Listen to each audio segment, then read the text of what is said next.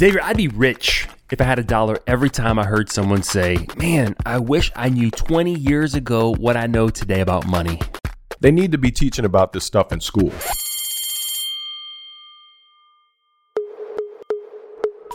Like the power of investing early. Compound interest. That alone would impact lives. Understanding and planning for taxes. Understanding the difference between both good debt and bad debt. Eric, what about all the stuff about money that business owners need to know? What kind of insurance should you be buying? The importance of contributing towards your retirement. They don't teach any of this stuff in school. Y'all sit back, get ready, because we are talking stuff about money they didn't teach you in school that you need to know. Welcome back to Stuff About Money podcast. I am Eric Garcia, certified financial planner, joined as always by my co-host. Actually, not as always, because Xavier, you've been, you've been MIA a few times here in the past few uh, past few recordings. But Xavier J. Angel, certified financial planner, what's happening? Eric, not much. I'm I'm doing great today. I'm excited about today's uh, podcast. Oh, it's gonna be a good one. It's gonna be a good one. So, over the past few years, I've had several clients come to me and say, "Hey, could you teach my kids about money? Please teach my kids about money." Uh, it's just kind of one of those things where it's like, yeah, of course, but we never really had that opportunity to do that. But this summer, we're working on a project it's myself, you, Xavier, and then my son. We are we are trying to answer frequently asked questions from high schoolers about money. So our, our project for the end of the summer is to to be able to produce a uh, not a curriculum per se, but some um, education around money and finance, personal finance for high school kids. And we just had a meeting this morning. That's why it's on my mind. It was great. So for our listeners and our viewers out there, you know, any questions that your children ask you, send it out there. Send it to us. Email us, put it in the comments, yep. let us know because we, we would love to be able to answer those questions as well.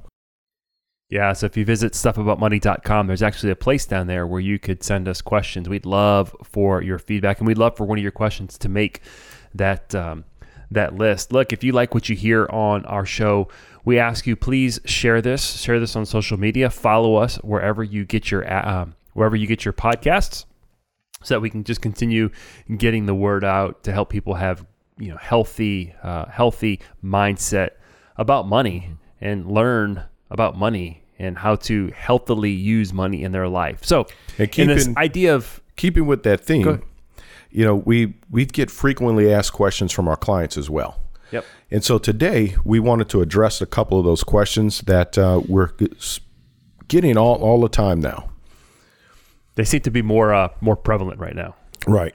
So I was recently this past weekend. I was at a wedding, and um, at the wedding, everyone found out that I was a certified financial planner.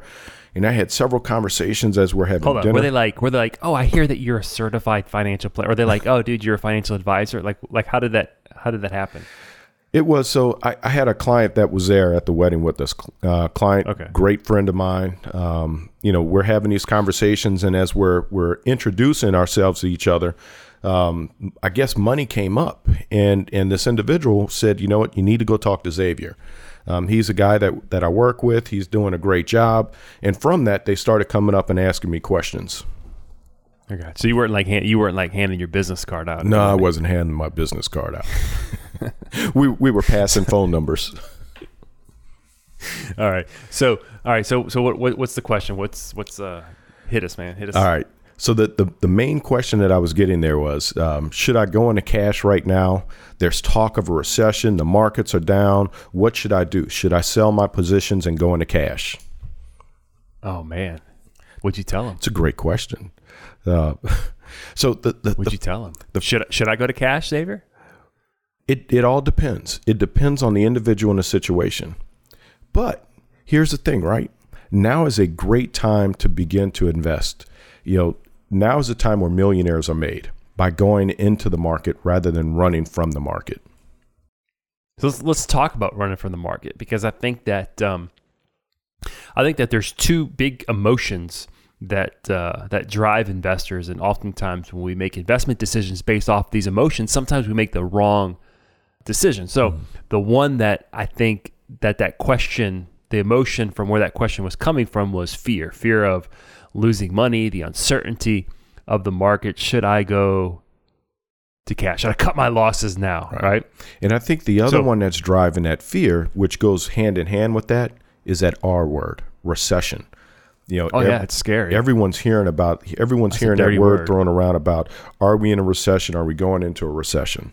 Yeah, yeah. So let, let, us take a step back and and start with this idea of investing. Why do we invest? So whenever you invest a dollar, uh, you should have a purpose for that dollar, right? Uh, you got a pot of money that's intended for long term. You got a pot of money that might be intended for more short term purposes. So whenever you get into the stock market, that's the first question I would ask. Should you go to cash? Like, what's the purpose of that money?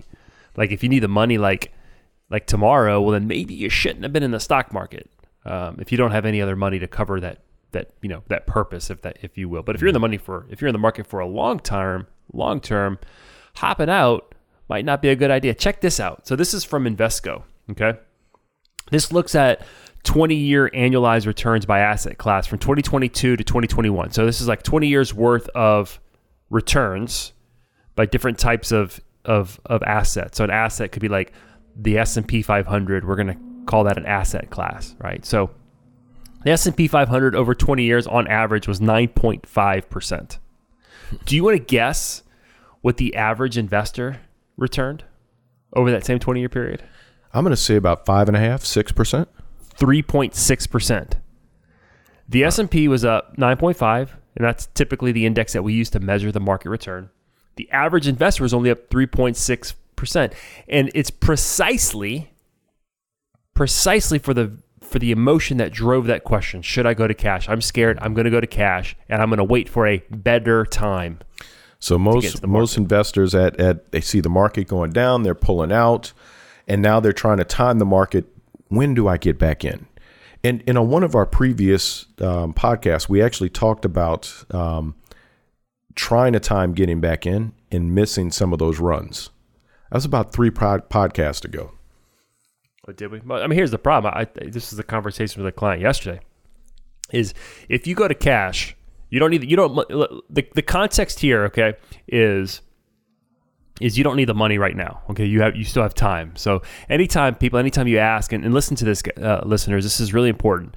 Any financial decision or any financial answer that you get has to be specific to your to your context. All right, so that's really important. One thing that bugs me is and I listen to some of these other financial shows, and when they give blanket advice as being the right advice, and that's rarely, rarely the case.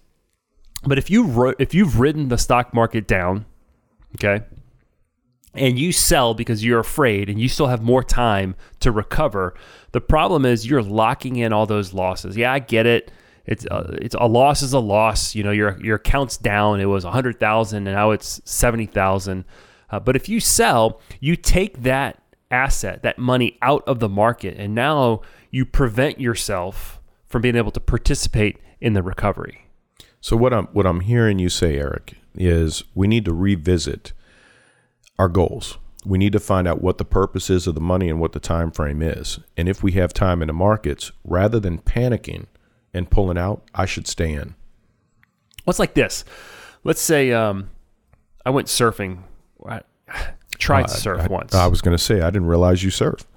I, I don't. I was in Hawaii and we're at Waikiki Beach. Beautiful. They got these long rolling waves, but it's a lot of work to, to surf. But anyway, if we if we're going to go to the beach and we're going to surf, and you're like, you know, I, I really want to surf, but I don't want to get in the water. Well, you're never ever going to catch a wave. Okay, you might be a beginner, so you might be afraid of big waves. So you're not going to go surf in the big waves. You're going to go in the smaller waves. And it's the same thing with the stock market. If you want to grow your money in the stock market and you sit on the edge, on the sideline in cash, on the beach, you're never going to grow your money. So maybe maybe your portfolio shouldn't be in big waves.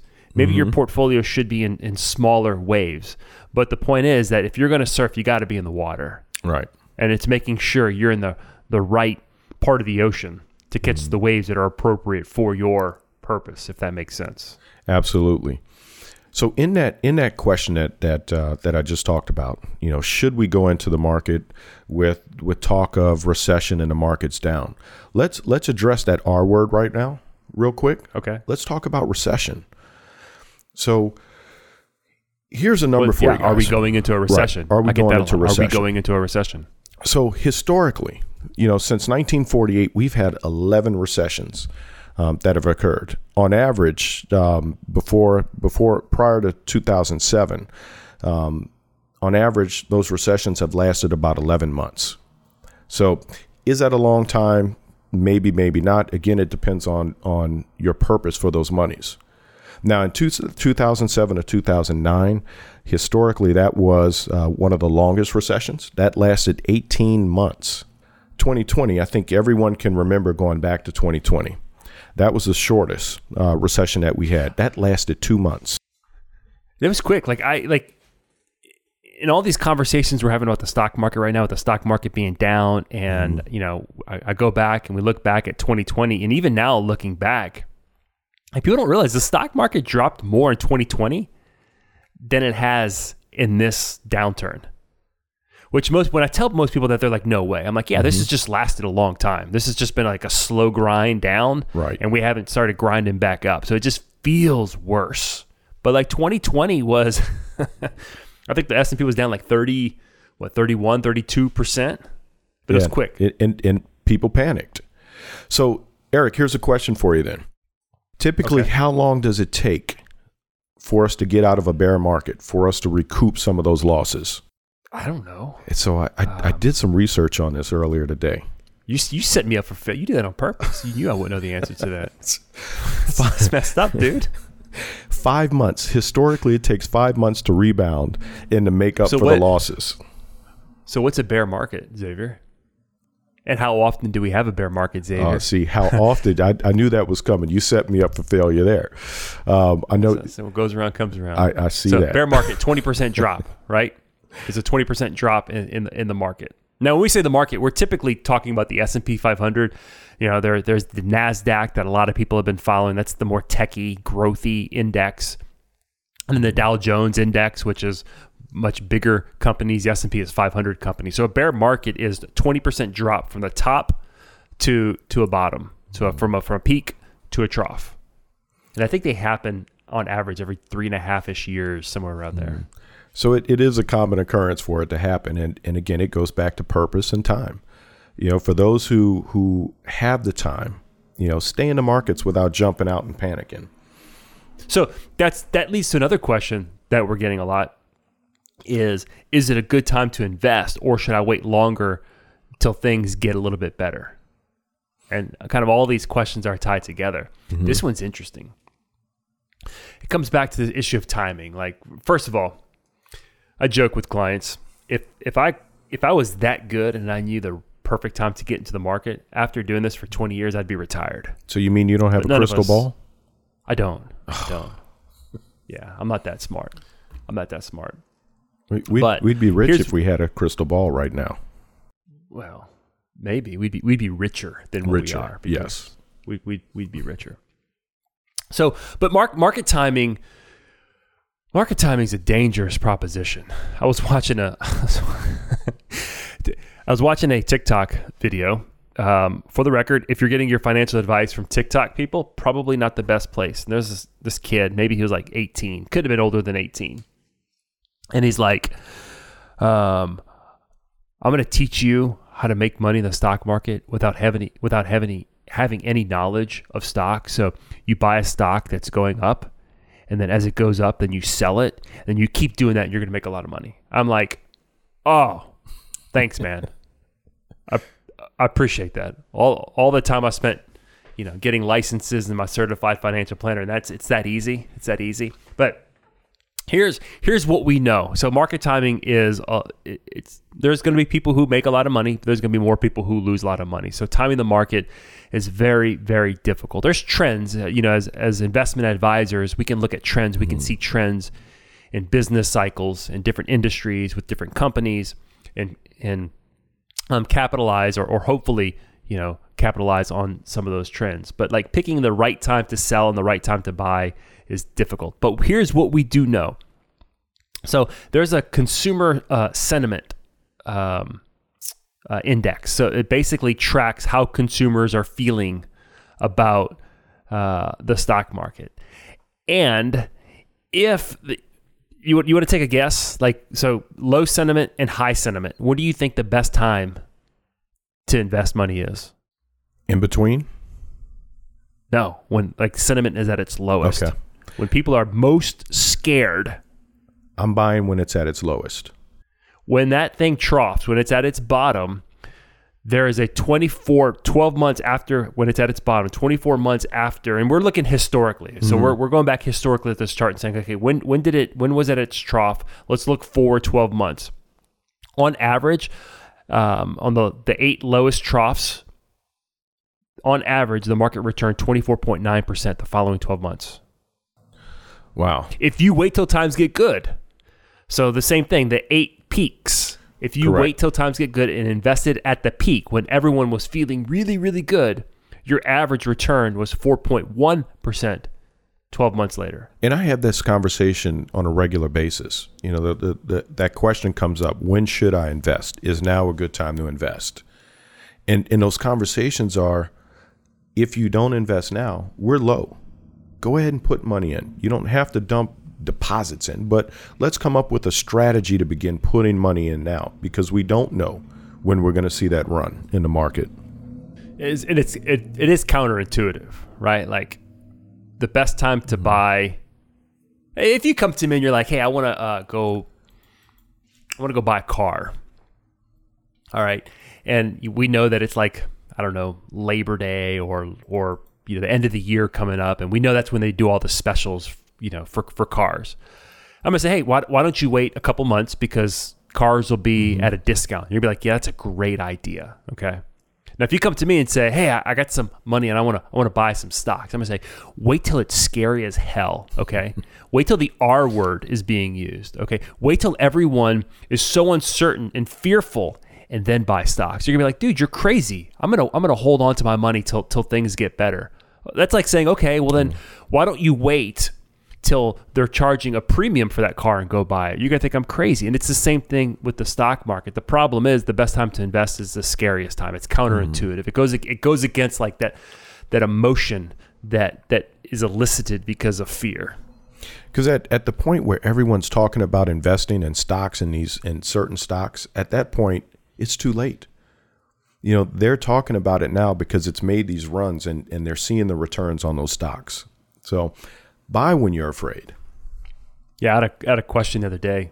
It was something along these lines. Um, it was I have some some cash. Uh, I'm going to need it maybe like in in two years. And this is a younger investor. Okay, I might need it in about two years. Should I invest it in an S&P 500 index. So an S&P 500 index fund is is a is an investment that tracks the S&P index.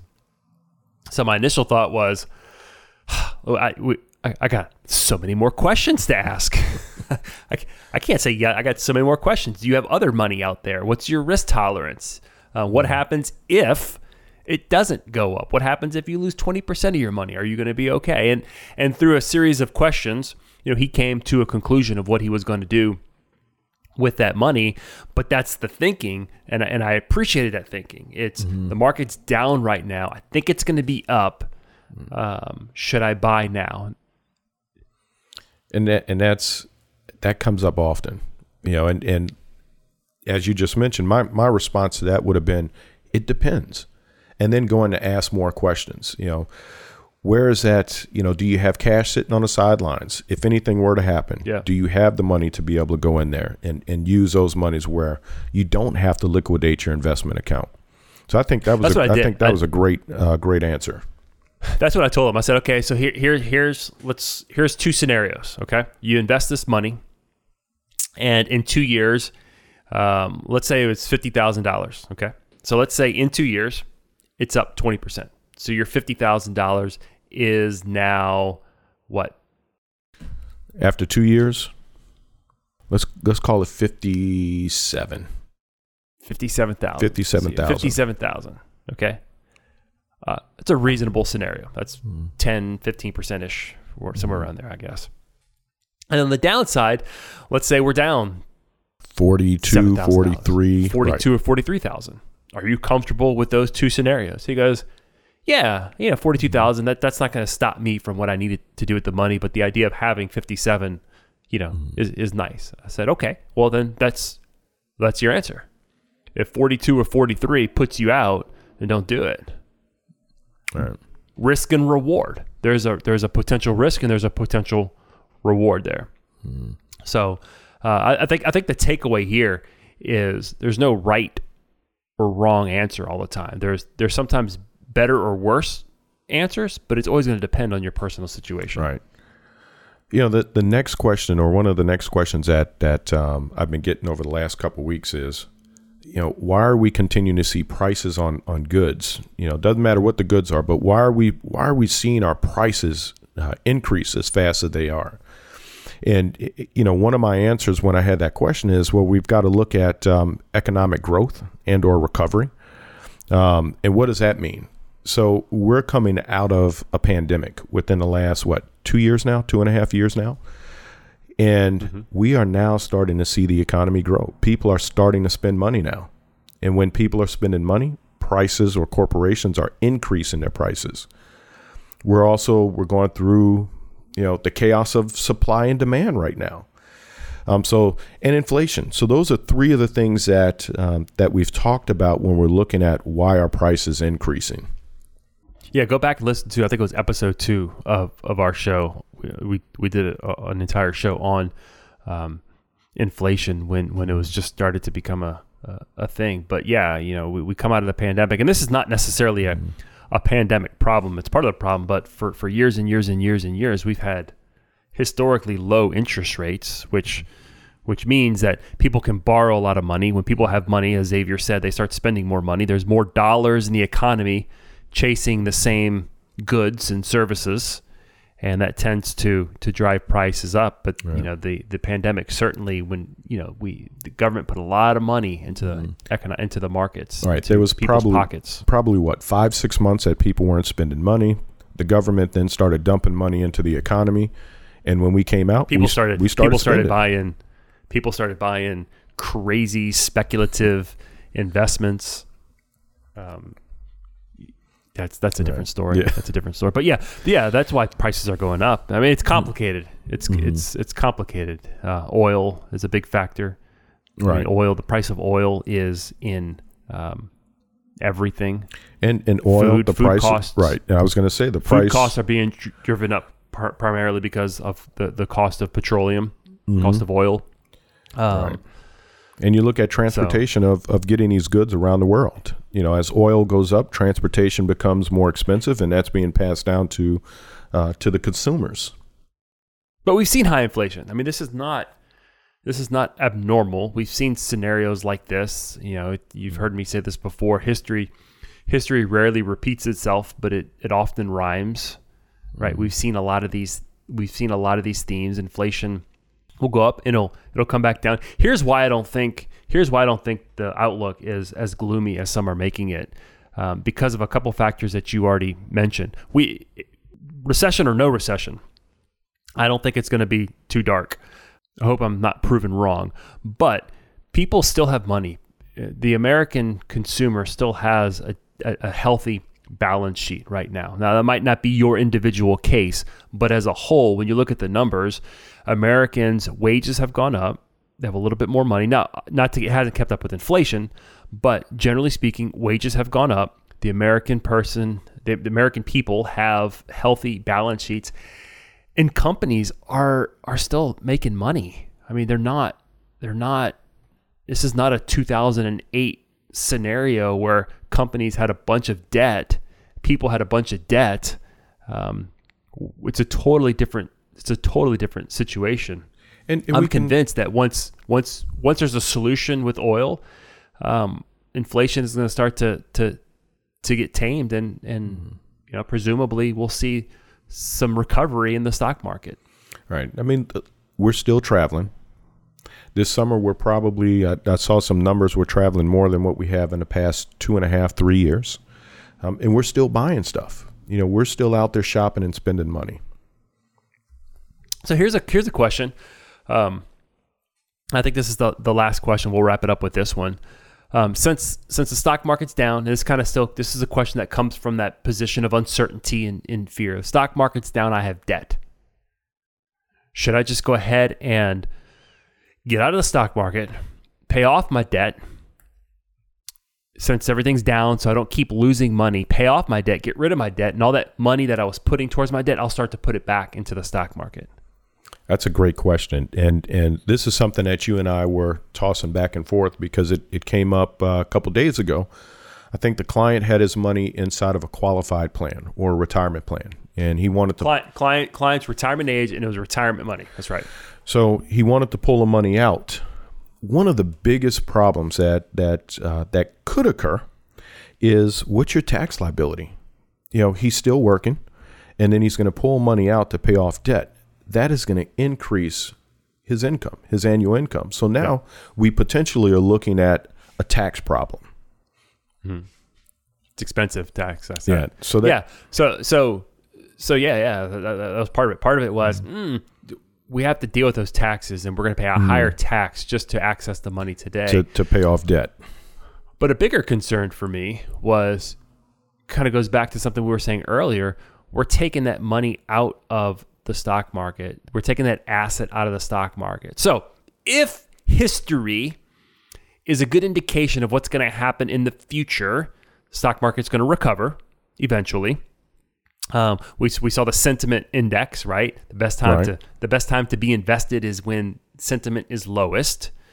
If we're somewhere near that bottom, I don't know if we are or not. I would argue that we are somewhere near that bottom. Maybe we maybe we hit the bottom already. Maybe we still have a little bit more to go. But I would argue that that we're we're, we're somewhere near that bottom. Then taking an asset out of the stock market right now that that's kind of taken a little bit of a beating, you're removing that opportunity for it to participate in the recovery. That it actually would make more sense, let it recover, and then go in and, and, and take it out. Right. If, that, if that ultimately is the purpose and ultimately your your goal um, as as an investor to pay off your debt with that investment dollar, you're better off waiting 12 months, let it recover, and then doing it. Eric, I like the way that um, the thoughtful thinking process through these questions, um, how that helps clients to really sit down and answer their own questions. So if you guys have questions like this and, and we haven't answered something for you, you know, go to your financial advisor, have this conversation with that individual because they're going to help you to answer your questions. Here's here's something. Uh, I know I said one more question. That was our last question, but let me kind of end with this with this question here that I'll get often is why is it worth paying you or why is it worth paying a financial planner to give you financial advice? What value am I going to get? And I can tell you this right now of the four or five questions that we just discussed, our answers could potentially result in thousands and thousands and thousands of dollars in your account that you otherwise could walk away from because you made a bad decision with money. Right. So that is the value of having a financial planner who's standing next to you, make helping you make decisions that are consistent. This is key that are consistent with your purpose, with your goal, and with your values. Right. A, a lot of times, the advisor is working it through with you, having that conversation. Um, it is a valuable asset to have an advisor by your side. Yep. I like to call it financial thought partnership. It's the same way if you're a business owner, you would sit down with a with a board of advisors and bounce ideas off and make a decision. It's the same thing having a financial planner. Mm-hmm. So, y'all, look, if this was valuable to you, please share it. If you have a question, hit us up online, stuffaboutmoney.com. We appreciate your loyalty for listening. Go out there and do well with your money. Information presented and discussed on the Stuff About Money podcast is for educational purposes only and does not constitute direct financial advice. Consult with a qualified financial advisor prior to implementing any strategies discussed. Eric Garcia and Xavier Angel's branch office is located in New Orleans, Louisiana. The branch phone number is 504 218 5479. Securities offered through Royal Alliance Associates Incorporated, member FINRA SIPC. Advisory services offered through New Century Financial Group LLC, a registered investment advisor not affiliated with Royal Alliance Associates Incorporated.